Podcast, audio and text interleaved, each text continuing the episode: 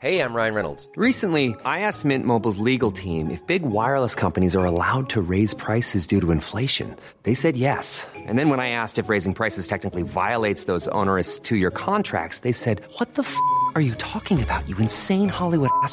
F- So to recap, we're cutting the price of Mint Unlimited from $30 a month to just $15 a month. Give it a try at mintmobile.com slash switch. $45 upfront for three months plus taxes and fees. Promo rate for new customers for limited time. Unlimited more than 40 gigabytes per month. Slows. Full terms at mintmobile.com. It's September 12th, 1846, and another remarkable event is about to be uncovered by Arion, Rebecca, and Olly, the Retrospectors. The poet Elizabeth Barrett was so overcome by nerves at defying her family to marry the person her father darkly referred to as that man that she had to stop on her way to the church to buy smelling salts. In fact, Browning would later tell her, a safe amount of time later, that she had, quote, looked like death. Nonetheless, they were married today in history in 1848 at Marylebone Parish Church in front of an audience of two Browning's cousin James and Wilson, Barrett's trusted lady's maid. Yeah, if you're not familiar with who we're talking about here, these are two of the great Victorian poets. Elizabeth Barrett Browning, uh, known by that name after she married Robert Browning on this day, who at the time wasn't famous. He was actually six years younger than she was. She was 38 already by the time they corresponded and a famous poet. And yet, this is one of the great kind of love stories of English literature. People hark back to this day where they got married in secret, even though underpinning it is a lot of sadness and illness. Yeah, and their romance really began with Browning being little more than a kind of fanboy of Elizabeth Barrett, as she then was, because in 1845, her second collection of poems, A Drama of Exile, was published, and it was extremely well received, and it actually included a few lines that praised Robert Browning, who was sort of a lesser known uh, poet at the time. But after reading the poems, Robert wrote a letter of thanks to Elizabeth with the slightly over the top line I love your verses with all my heart, and I love you too. I mean, way to kick off a, uh, a Yeah. communication with someone who you've never met before. Can you imagine the social media equivalent now? Right, it's just. Thanks for the shout out. Yeah, it's I love you. And they continued to correspond even after they finally met in person that summer, exchanging almost 600 letters over less than two years. But I mean, as you've mentioned, he was a little bit keen. Um, and in person, he did actually propose relatively quickly, and she rebuffed him. You know, at this point, she was in her 30s. So her, her mother died when her youngest siblings were still in their teens. You know, she came from a large family. So her fate seemed settled. By the standards of the time, she was an old maid. You know, her job was to help her father and then maybe live with a married sibling. You know, she'd been plagued by ill health through kind of a mystery illness that had begun as a young teen. She had experienced these periods of frailty. You know, she'd have headaches, she had spine pain, she had difficulty moving. Sometimes she couldn't even get out of bed. And so she believed that she should never marry. She thought it wasn't right. The purpose of marriage within, you know, that Victorian mindset was to produce children. And she you know, she didn't think that that was something that she ought to be doing. And Browning had even kind of alluded to this. He said that if she would consent to marry him, he would be happy for them to live as brother and sister, i.e., not having sex. But even so, she initially turned him down, and he had to ask her again before she would finally admit that she did want to marry him, but that her family would never approve, largely because, well, I think because they'd got used to the idea of her as being this old maid who'd be there for the family, bringing in money through her poetry, but also because she was old. She was approaching 40 by the time they got married, so, you know, very much on the shelf. And because Browning wasn't as well known and he didn't come from a wealthy family as she did, and they saw him as being maybe a bit of a gold digger. I just love that you spelled out to us what living as brother and sister might mean. You, you know how you don't have sex with your siblings? yeah, you mean not not playing giant Jenga? That's not what she was talking about. But the other reason, I think, was because she was frightened of her father. I mean, I realise this is a modern interpretation because there were lots of women that lived under the control of their fathers back then. But he does seem, from today's perspective, to be a particularly dominating and kind of tyrannical man, which is interesting because it obviously wasn't that sort of relationship that they had in the the first half of her life before this. So her childhood in Hope End in Herefordshire, which was this house that her father, Edward Barrett, Moulton Barrett, yes, he had Barrett in his name twice, they like that, um, had designed for himself with slavery money. I mean, again, from a modern perspective, you know, seems like a wrong un, but back then he had family money from slavery run sugar plantations in Jamaica, lots of money. And he had encouraged her in Hope End to immerse herself in books as a child in the extensive library there. And he had published her early works. He doted on her. He called Elizabeth, you know, out of his 11 children that survived, the poet laureate of Hope End. It- she was obviously his favourite. And he had her work privately published. Her poem, The Battle of Marathon, was kind of a, a sensation in very limited upper class literary circles when she was still a teenager. But then what happened when her mother did die in 1828 is their relationship became transformed forever by that. She was uh, an adolescent by then. She was, I suppose, the woman that he, her father, started to lean on a bit. And then in 1832, he lost some of his fortune.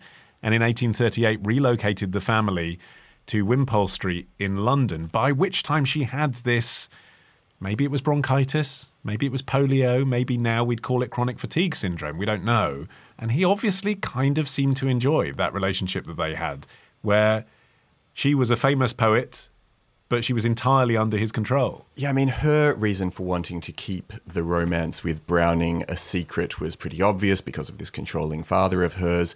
But simultaneously, Browning was also keeping the romance a bit secret from his parents, the full extent of it at least, because his parents did know about her, but they had concerns about Elizabeth's poor health and thought that that might not make her the best possible match. I mean, he was 32 and he was a poet. They probably had other concerns. Yeah, probably.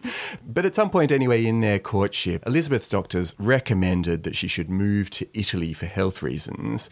Her father refused to allow her to go, and this refusal led the couple to take this decisive joint action, and that was what led them to be married on this day, though they then kept it a secret for another full week. Yeah, after the wedding, she went home and spent the week living there like it was no big deal. At the same time, planning on going off to Paris and then to Italy with Browning, who obviously was now her husband. So there was nothing on paper wrong with that. Her family were packing up to go to their country house while their London house was being cleaned. So her packing her bags seemed totally normal. So the day after the wedding, she wrote to Browning. She said, all my brothers have been here this morning, laughing and talking and discussing this matter of leaving town, and in the room at the same time with two or three female friends of ours from Herefordshire. And I did not dare cry out against the noise, though my head seemed splitting in two. I had such a morbid fear of exciting a suspicion. And the letter closed. I did hate so to have to take off the ring. You'll have to take the trouble of putting it on again someday. They so they then slipped off to Paris in exciting circumstances. They took Wilson, the loyal lady's maid, and Elizabeth's beloved dog Flush. So what happened was, and you can see this caused a huge break in the family. She was very close to her siblings, but mm, a lot of them she did not speak to for a long time after this. And actually, when you when you hear about the way she did it, you can kind of see why. She just went out saying she was going to the bookshop around the corner where she went all the time, and she just never came back. She'd sent her luggage ahead the day before secretly to Vauxhall Station.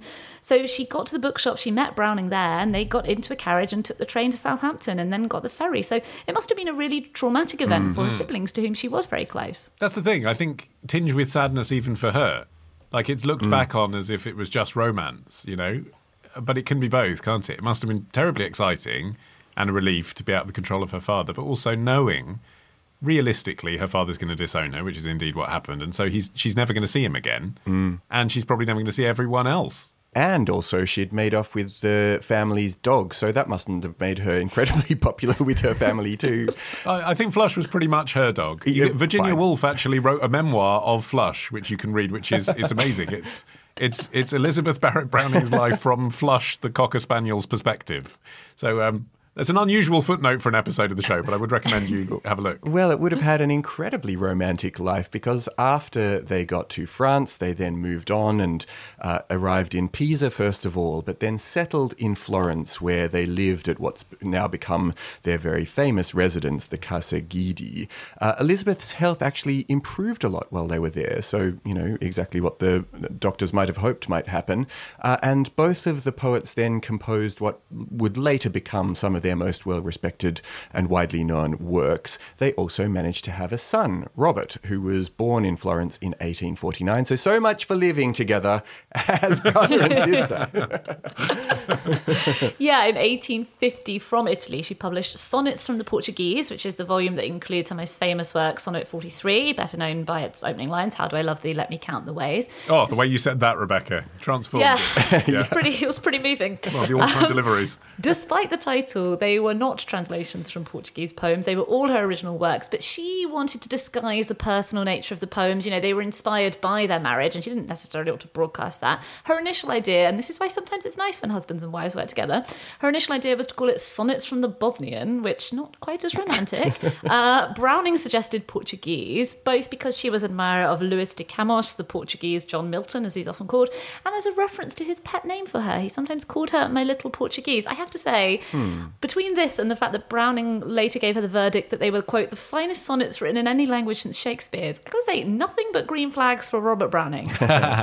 Apparently, that nickname, though, my little Portuguese, came out partly because of her olive skin.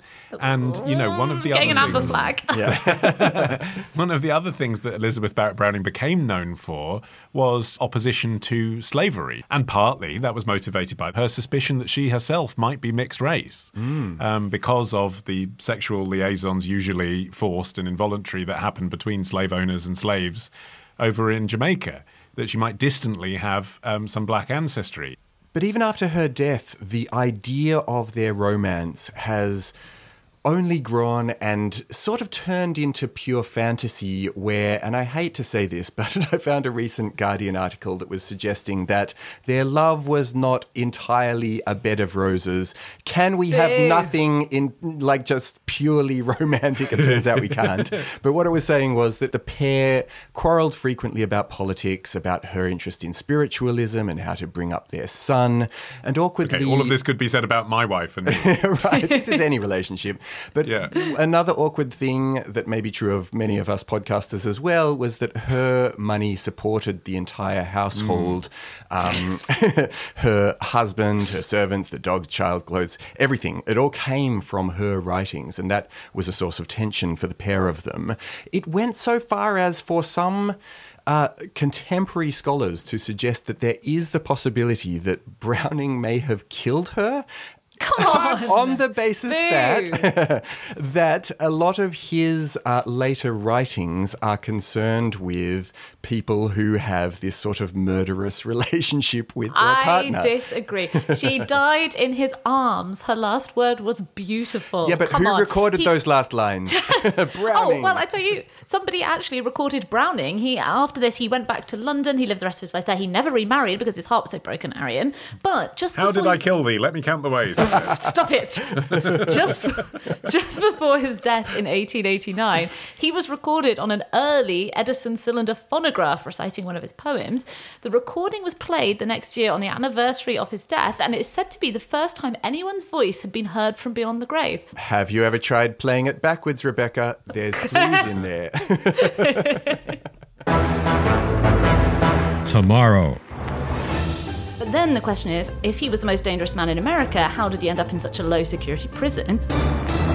Ditch the ads and get a Sunday episode when you join Club Retrospectors. Patreon.com slash retrospectors.